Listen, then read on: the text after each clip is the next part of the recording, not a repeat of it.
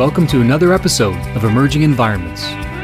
Today on the podcast, we're speaking with Doctor Jessica Green, who is a political scientist and associate professor at the University of Toronto. In our conversation, Jessica tells us about her career path and how she initially didn't think she would end up in academia. She eventually did, however, and received her PhD from Princeton.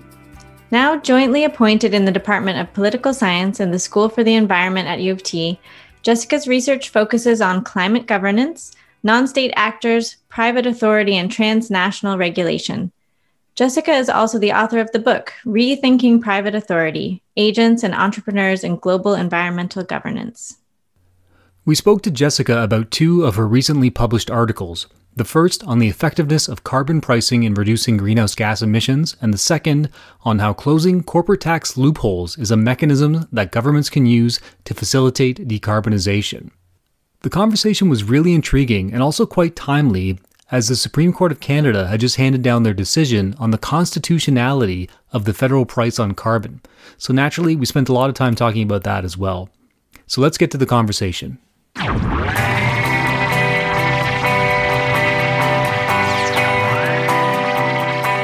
Hi, Jessica. Thanks for joining us on the podcast. Thanks so much for having me. So before we get into, you know, the heavy content that is climate change and climate policy, we'd love to know a little bit more about you and your career path. So I was wondering if you could tell us, you know, where you came from and uh, where you went to school and the things that sort of drove you to become passionate about the things that you study now. Oh, wow. Okay. That's a big question. Um, well, I guess the first thing to know about me is that I'm American and I'm a new uh, a new transplant to Canada as of twenty eighteen. Uh, very excited to be uh, Canadian or almost Canadian now. um, I, you know, I was uh, interested in the environment starting as a kid, really. Um, the kind of the origin story starts in nineteen ninety-two, which was the year of the Earth Summit and Agenda twenty-one, which was something that we sort of did in my school. And I was like, wow, this is a big deal. And so that was the really how I kind of got interested. And then through high school and college, I did a lot of environmental organizing uh, for local high school groups and mm. uh, then for the Sierra Student Coalition. And I kind of burned out. And I was like, you know, this is really hard work, and maybe there's another way to go about thinking about how to address environmental problems. And mm. so that's how I kind of got interested in policy. And I did, I studied public policy as an undergrad, you know, sort of got a f- flavor for, okay, well, let's think about systemic change. Mm. And um, after I graduated college, I worked for a few different um, small groups, none of which was particularly environmental. They were sort of good government uh, groups adjacent to like local politics kind of stuff. And then I decided to get a master's degree and I wanted to do public policy. So I wanted to specialize in environmental policy. Uh, which is uh, what I did. And after I finished my master's, like my plan was to like do policy. Like I wanted to, you know, work for government or N G O. Mm-hmm. Um, and so that's why I did a master's in public administration. And after that, I started doing policy work. So I worked for um, a big think tank in D C called the World Resources Institute. Oh, yeah. Mm-hmm. Um, and I started doing some contract work for uh Uh, United Nations University, which is a U N agency. And then I eventually got hired by them. And I worked there uh, for three years, uh, part of the time in, in Tokyo and part of the time in New York. Mm-hmm. And uh, that was after, or yeah, just after the World Summit on Sustainable Development, which was the follow-up to the Rio Summit. And the whole, the rage when I was uh, at U N U was looking, was um, the rage in the sort of environment world uh, in the U N was partnerships, because that was the big outcome of the, the World Summit on Sustainable Development. And, you know, we got to work with the private sector, we got to work with N G Os, and like, we're we can do this together, the sustainable development stuff. Hmm. And there was a huge enthusiasm for it. And, you know, we at U N U did a lot of work on that. Um, and I was thinking to myself, like, why is this a good idea? Like, why why is everyone so excited about this? I mean, what's the what's the proof um, that this is really gonna, you know, help promote sustainable development and tackle the kinds of environmental challenges that we uh, that we face?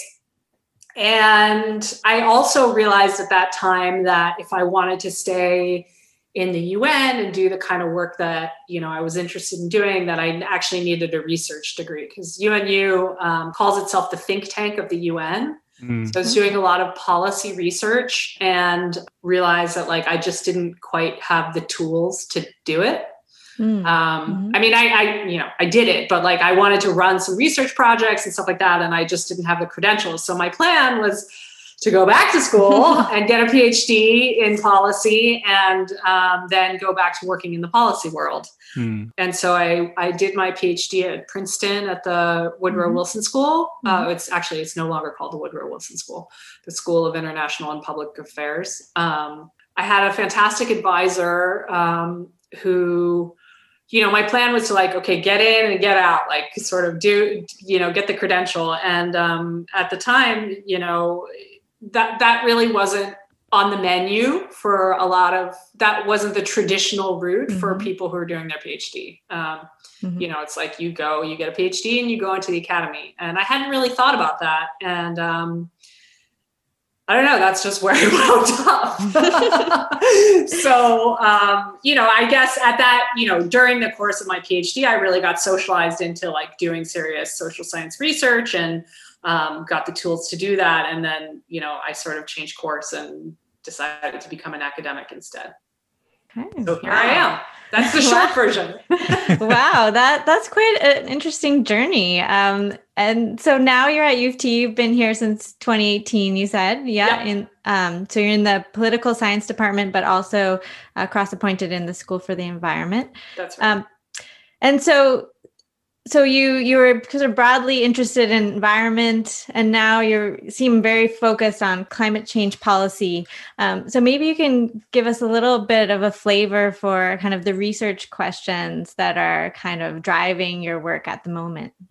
So I started um, my earlier work when I was in my uh, writing my dissertation, and then as a assistant prof, was really about the role of non-state actors in environmental governance. And so the question was, like, what are they doing and how do they get authority to do the things that they're doing?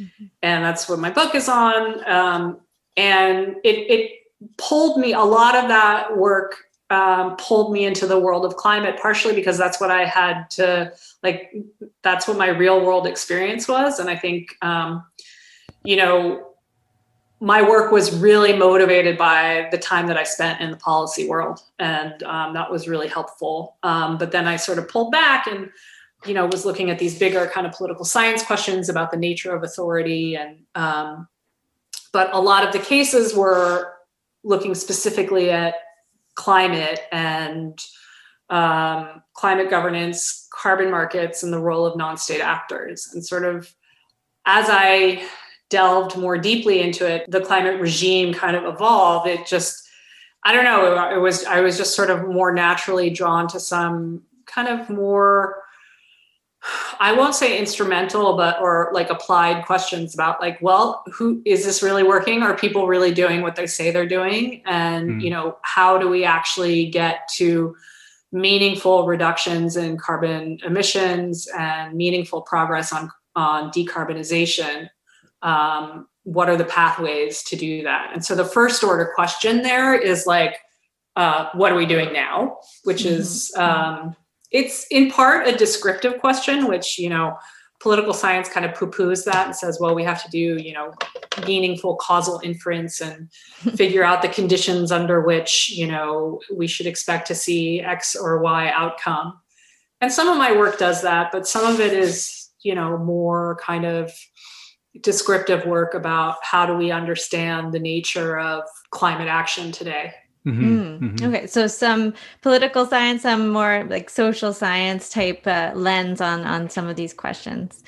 Uh, so I, I wanted to talk a little bit about a study that you recently published um, I guess it kind of reflects on this question you were saying about what are we doing now? And it it talks about the effectiveness of carbon pricing. Yeah. Um, specifically focused on, you know, how effective is it in terms of reducing greenhouse gas emissions? And I guess you could ask that question in different ways, uh, thinking about effectiveness. But ultimately, we want to, to reduce greenhouse gas emissions, right? So, so maybe um, just for uh, for our listeners who might not know that much about carbon pricing, maybe you can give us a quick rundown on, on what that is and, and how it's intended to work. Um, yeah, so carbon pricing one oh one. Um, there, there's two ways to price carbon. Um, one is through a carbon tax, and the other is through what's called a cap and trade um, system. Both have the intention basically of making emitting G H Gs, greenhouse gases, more expensive. And so the idea is as you drive up the price, you both discourage consumption, which is politically a little bit problematic, but put that aside for the moment. You discourage consumption and you encourage innovation. So the idea is as, you know, as carbon becomes more, emitting carbon becomes more expensive, those who are, you know, at the point of um, emissions, right, like fossil fuel companies or electric utilities or heavy manufacturers, figure out how to reduce their emissions um, through efficiency improvements and ultimately fuel switching or full-on decarbonization. So that's the logic. And then that can be uh, affected through these two different policies. A carbon tax is exactly what it sounds like. Um, Uh, basically consumer, usually, well, producers uh, pay more for the carbon that they emit per ton. Uh, right now, the car- cost of carbon in uh, Canada is thirty dollars uh, per ton. Um, and then, then some of that cost obviously gets passed on to the consumer.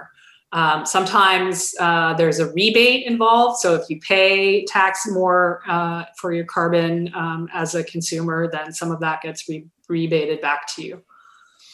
A cap and trade system works differently. Uh, basically, uh, the state or the province or the country sets a cap on the amount of emissions that um, they're going to allow. And then each uh, regulated entity, again, these are usually large emitters like uh, electric utilities or manufacturers, um, has a certain, they have to buy allowances in order to have the right to pollute. And since there's a fixed number of them, Um, then they have to sort of figure out how to, you know, what's the cost benefit of buying allowances versus reducing their emissions. Usually those, ideally, those allowances are auctioned off, although sometimes they're, some of them are distributed for free. Um, and then the idea is that the cap uh, that is set by the government gets ratcheted down over time. So the allowances become more scarce and therefore um, more uh, expensive. There's a, that's the basic idea. Then there's things like offsets and banking and borrowing, and there's a lot of sort of bells and whistles that you can put um, on the policy. But that's that's the basic idea. Yeah, yeah. And so so you've kind of done a, a meta-analysis of, you know, various regions who have imposed different types of carbon pricing, taxes or cap and trade. Um, and so, what did your recent study find? So the logic of the study was that um, now I think it's now forty percent of emissions in the world are subject to some form of a carbon price. And, you know, it is economic gospel that if you put a price on, if you internalize the environmental externality through a price, then you're going to, you know, reduce emissions. And there are literally hundreds of thousands of papers written about how uh, this has, you know, has worked or should, sh- how this would work.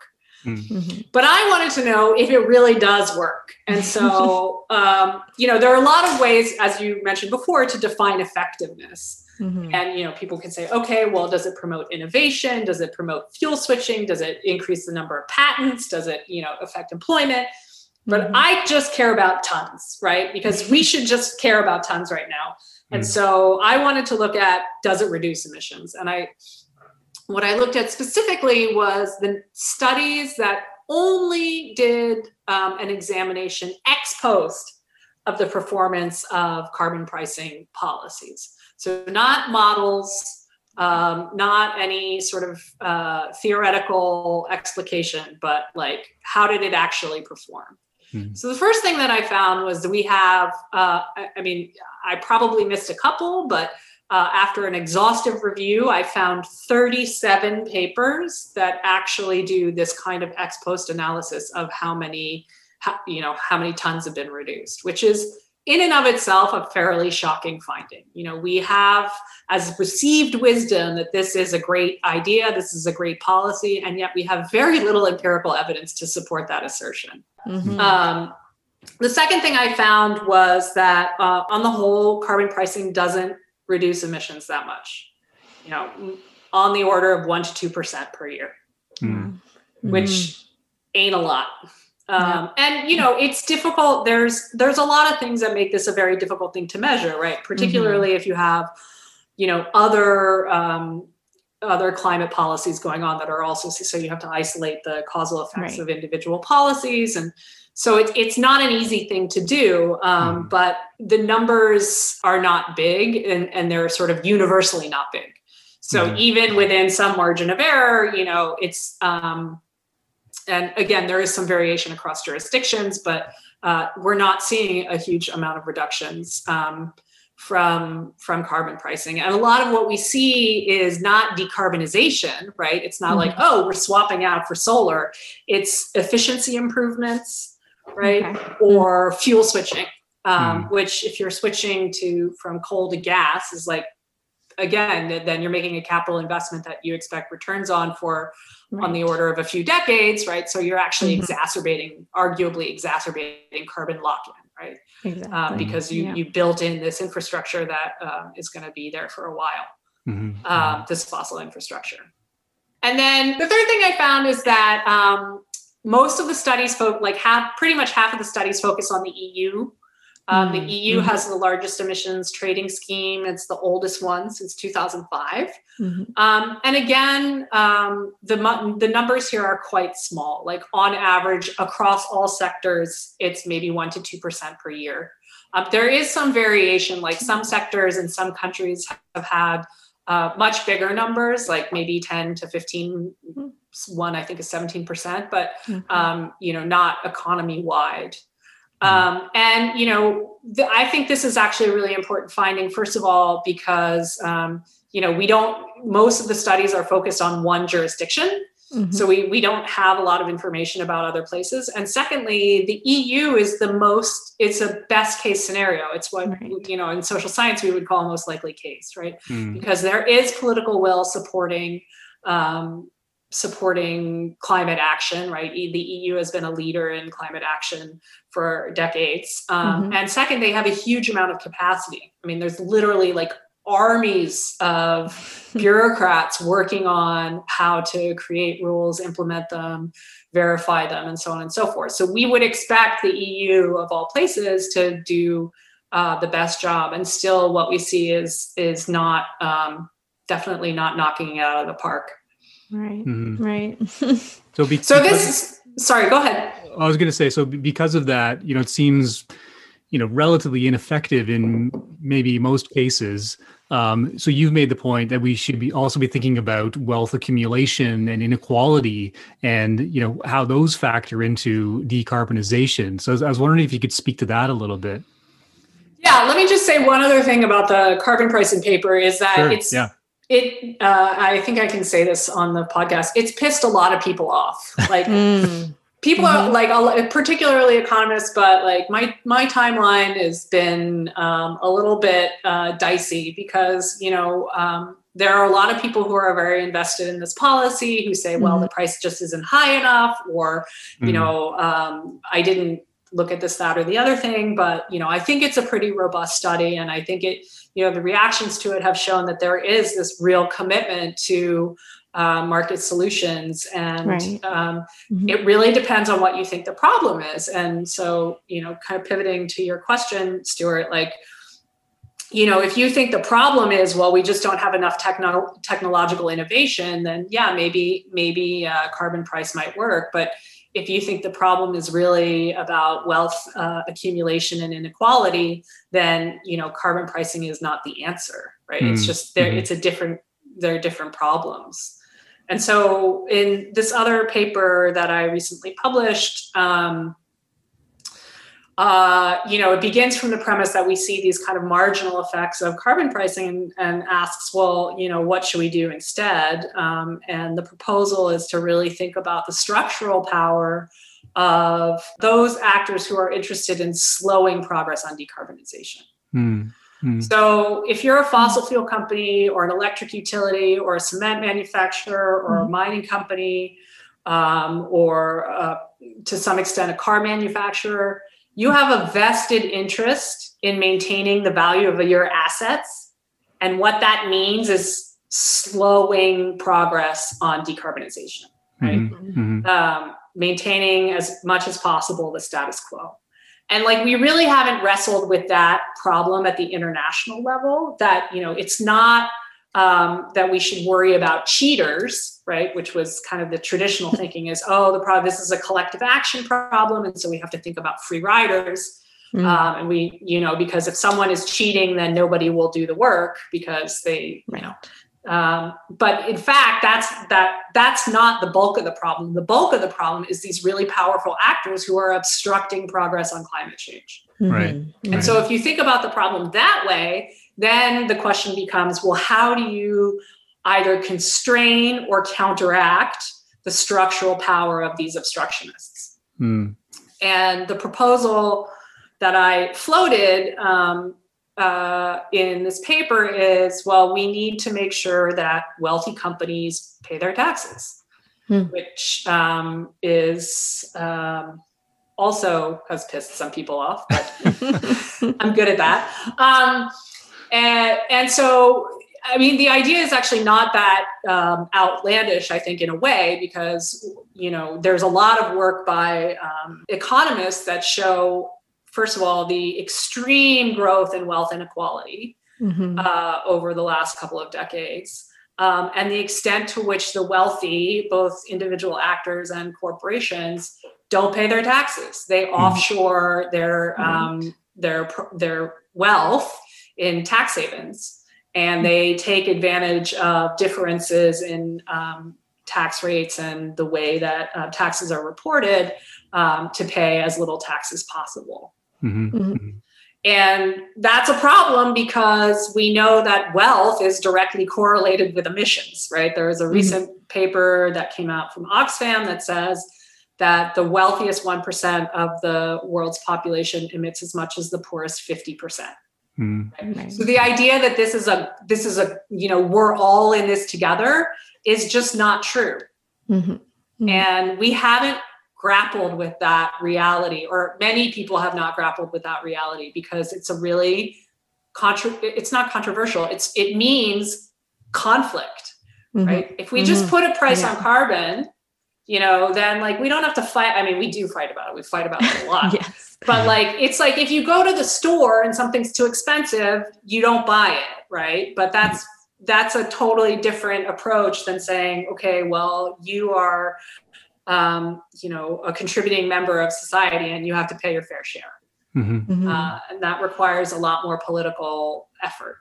Mm-hmm. So, so if, um, so this is something that, that governments could do. They do have power to, to modify corporate taxes or corporate tax loopholes, et cetera. Um, and so how does, how would that then, you know, thinking, you know, down the road, how would that then lead to or facilitate decarbonization or radical decarbonization that, that we need, you know, to, to achieve emissions reductions? Um, okay, so the uh, I don't have a perfect answer for that. Um, my my answer to that would be, to the extent that you can curb the wealth of very powerful actors, you can reduce their power. You can reduce the influence that they have on political processes. And we know that they exercise a lot of influence on political processes, including around climate change. Right, that there, I I'm not exactly sure what the figure is, but uh, there's a study that shows that, you know, the fossil fuel industry has contributed over like two million, two hundred million dollars mm-hmm. or something in lobbying over the last few years in the mm-hmm. U S. Um, you know, so we we have to we have to confront the reality that these actors are distorting the political process, and that's costing us a lot of time in making progress on decarbonization. I've got a question about, you know, trying to, I guess, decode the way politicians talk about this issue. Prepping to talk to you, I watched a few ministers talk about this particular issue and the recent ruling that we'll talk about, I think, in a second. Mm-hmm. Um, but, you know, you often hear ministers refer to other ministers just saying, you know, they didn't look at the data. They don't understand how this plays out in reality. And you end up with both sides just saying that exact same thing. And so I wanted to ask you, you know, if there's something, is there a direction we can point people towards to try and Uh, have a better understanding of of what that data says? So, so you've done these papers, obviously, but you know the average person trying to understand carbon pricing and that sort of thing, um, when they're dealing with vague statements from politicians, what what can they do to try and better understand the issue? Yeah, well, I, I mean, I, I guess I think it's a losing proposition. Like, who? Nobody cares about carbon pricing. Mm. Like, I don't. I mean. I care about how much I pay at the pump or how mm-hmm. much I pay for my electricity bill, but like, I don't care about carbon pricing. I think it's a politically, it's a bad way to frame climate policy mm-hmm. because all like individuals can understand really is like, this is going to cost me, or maybe yep. I'll get a check at the end of the year, mm-hmm. but like, then why did I have to pay this in the first place? Yeah. Right? So it's more, so it's more about reframing the question altogether. I, I mean, I think if you told um, people that, um, you know, what this government cares about is uh, jobs, uh, infrastructure, and cheap and clean energy, they'd say, that sounds good. Hmm. Right. I mean, if you talked to like uh, Rihanna Gunn Wright, who um, was one of the main people behind the Green New Deal uh, that A O C presented uh, mm-hmm. with Ed Markey a couple years ago, said, you know, when I talk about the Green New Deal, I don't talk about climate change. I talk about jobs, health, mm-hmm. and infrastructure. Mm-hmm. Right. And and I think that that, you know, what we have to do is talk about climacy, climate. Climacy. That's actually a good one. I like that. Climate policy in a way that front loads benefits. So if you mm-hmm. tell the average, you know, Canadian, uh, well, government is going to pay you for your clunker, you know, to buy back your your old gas belching car, and it's going to subsidize your purchase of an electric vehicle or make public transportation mm-hmm. you know, much more widespread and, and possibly, you know, reduce the price or make it free, then, you know, that's a win-win, right? That's a political win for sure, because um, voters can get behind those kinds of things. And it's obviously a win for the environment. So I think that's the kind of way that we need to think about this, is front-loading benefits um, and back-loading costs. And climate uh, carbon taxing and carbon pricing does exactly the opposite. It says, you should pay us now for this benefit that you're going to get later. Mm-hmm. Mm-hmm. You know? Yeah. Yeah. So we're we're recording this interview the day after the Supreme Court ruling um, that a federal carbon tax is constitutional. Um, so, you know, from your perspective, you know, what to what extent is this price on carbon going to make a difference or help help Canada reach its Paris Agreement targets, or, you know, I don't know, help with communicating the climate change issue with, with people?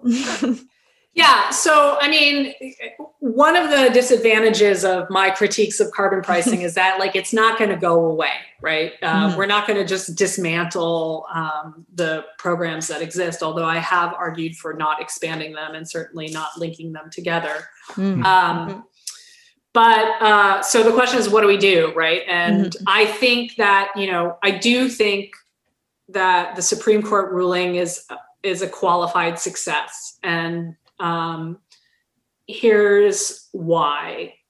One is because it invokes, and again, I'm not a constitutional lawyer, so, mm-hmm. and mm-hmm. I'm not even Canadian, so. Um, Here. But it invokes the peace, uh, order, and good governance clause of the mm-hmm. Constitution, which is quite important, right? Because it says, look, climate change is an existential crisis. It's an existential threat. And therefore, the federal government has authority to take measures that we might not necessarily uh, think were constitutional under other uh, circumstances mm. and do this, right? And I think that's important not only for Canada, which is this like crazy loose federation of provinces that barely act in a coordinated fashion, mm-hmm. but also important for other countries, other federated countries, right? To say that, you know, this sets a legal precedent for, you know, strong government, federal government intervention. Mm-hmm.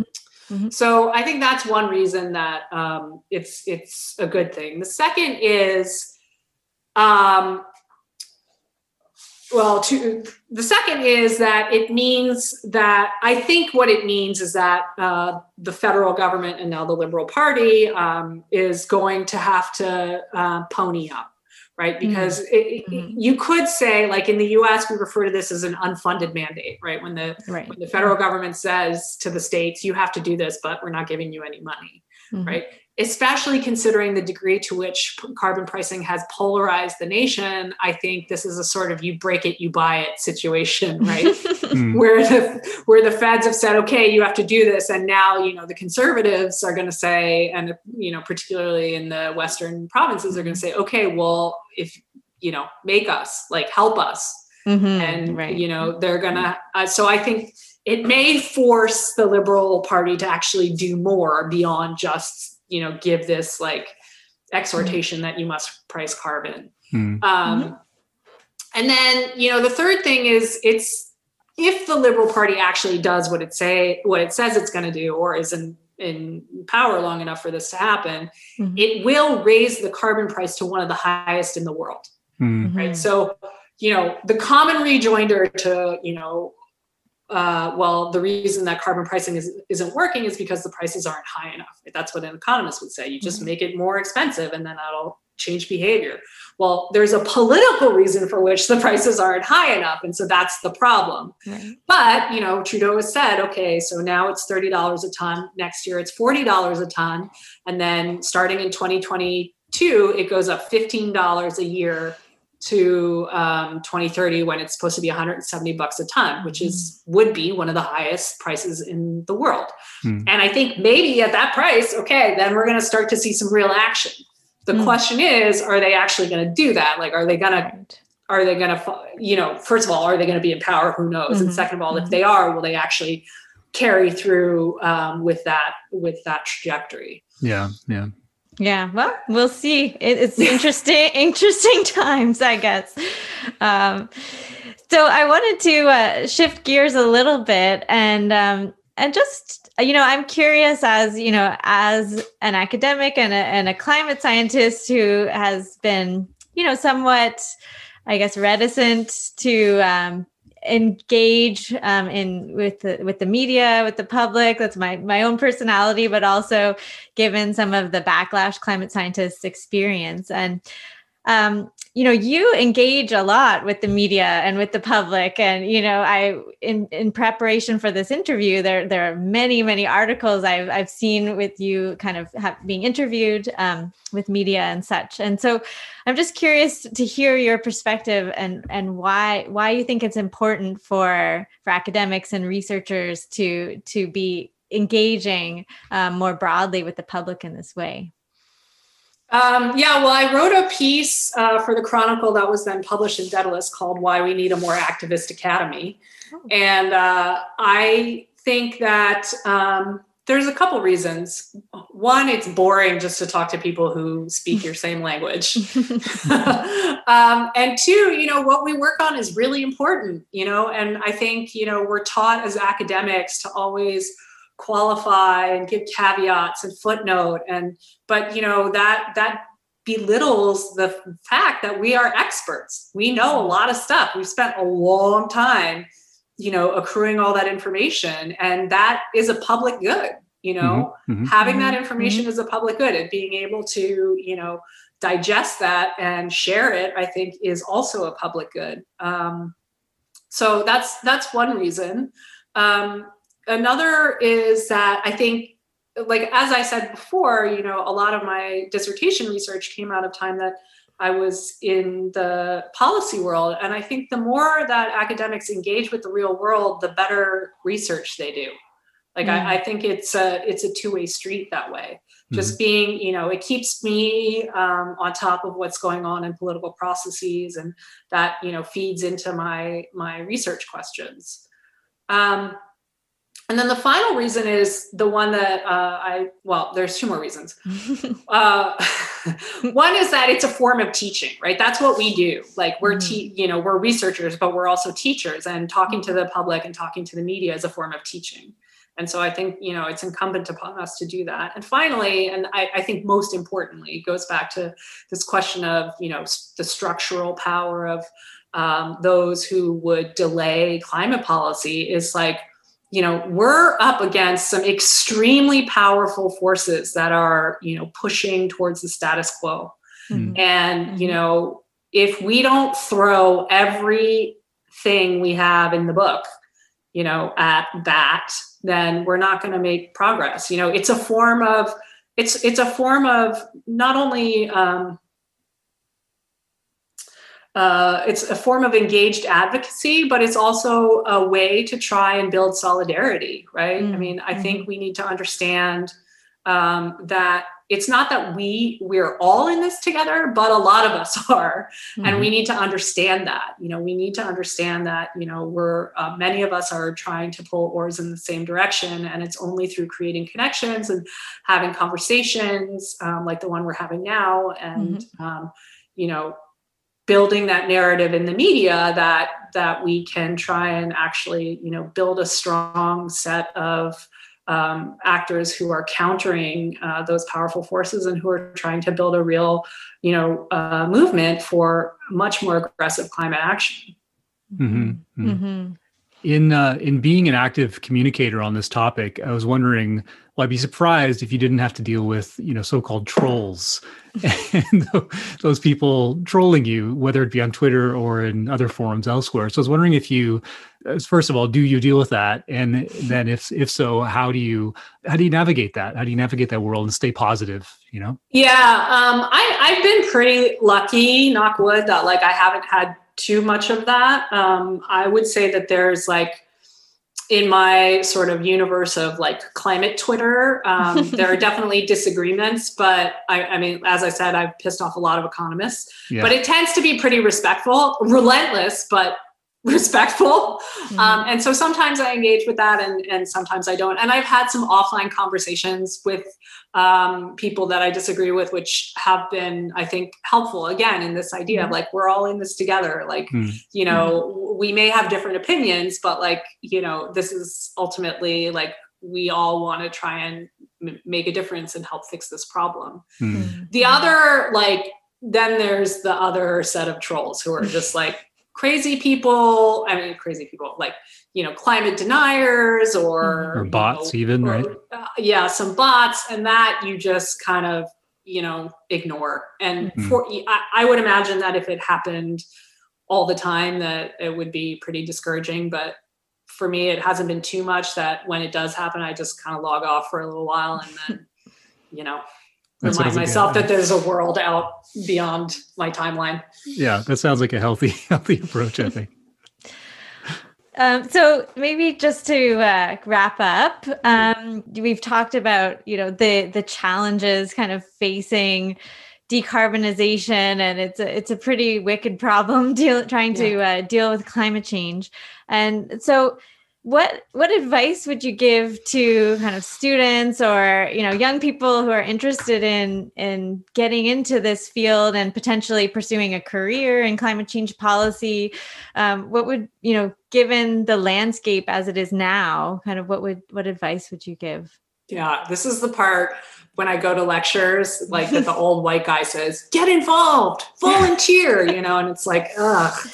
I mean, I, I, it's so hard, right? Because everything is in, you know, I think we're really living through a moment in world history um, with coronavirus and also the climate crisis. And it's so weird. Like everything is sort of boring, but also the world is shifting, you know, mm-hmm. sort of constantly. Um, so it's really hard to know. I mean, I think, um, I guess my my advice would be first to just talk to people. Um, you know, I never, I tell all of my students, I never got a job that I applied for. Mm-hmm. Um, like you have to go out there and, you know, talk to people and see what, you know, what people are doing, what's, what different organizations are working on an issue. What are their opinions? What kinds of things are they doing? And just like knock on doors. Um, I mean, you know, electronically. Yeah, um, right. Yeah.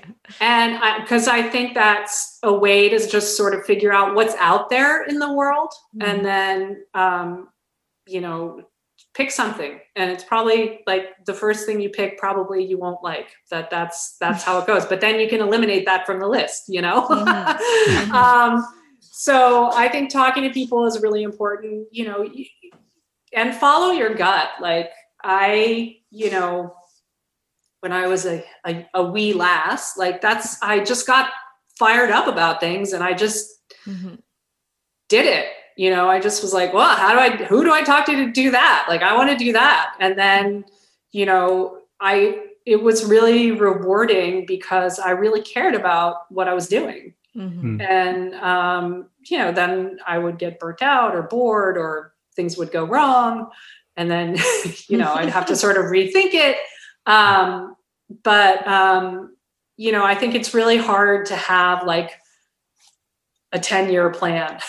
Yeah. You know, yeah. I think it, we just have to sort of take things as they come. And I guess the final thing I would say is like, I've recognized, I think it's changed in my lifetime, but like the political system that we live in now is, is profoundly broken. Mm. And I think it's important to understand the extent to which that's the case and that, you know, we're all We're all vulnerable because of that. I mean, COVID is a, you know, very, very clear example. Mm-hmm. Um, but, you know, figure out like, what do we do if you can, if you care about climate? Like, how do we fix this broken system? You know, what's, what's the entry for you that, you know, is, you know, either is physically, financially, uh, geographically feasible and something that, you know, floats your boat, you know, just mm-hmm. try it. Mm-hmm. The worst that can happen is it won't work out. Right. Right. I think sometimes that's, that's hard for students to appreciate, right? That it's not a straight line from it's graduation. Never a, no, to, it's never a straight line. And, you know? And I think, you know, the world of work is changing so much that, mm-hmm. um, you know, it's not, it's not a straight line. Um, yeah. And that's, that's really hard when you're figuring out what your first steps are going to be. And I, I guess my advice is just take the first step and then yeah. see what comes after that. Yeah. But that, it's scary. I, I get it. It was scary for me too. Yeah. Well, Jessica, we know you have a full uh, schedule today, uh, probably lots of other interviews given the recent ruling. So we'll, we'll leave you to do those other things, but t- thanks for taking the time to join us today on the podcast. We really appreciate it. Oh, my pleasure. It was lovely to talk to you both. All right. Take care. Bye.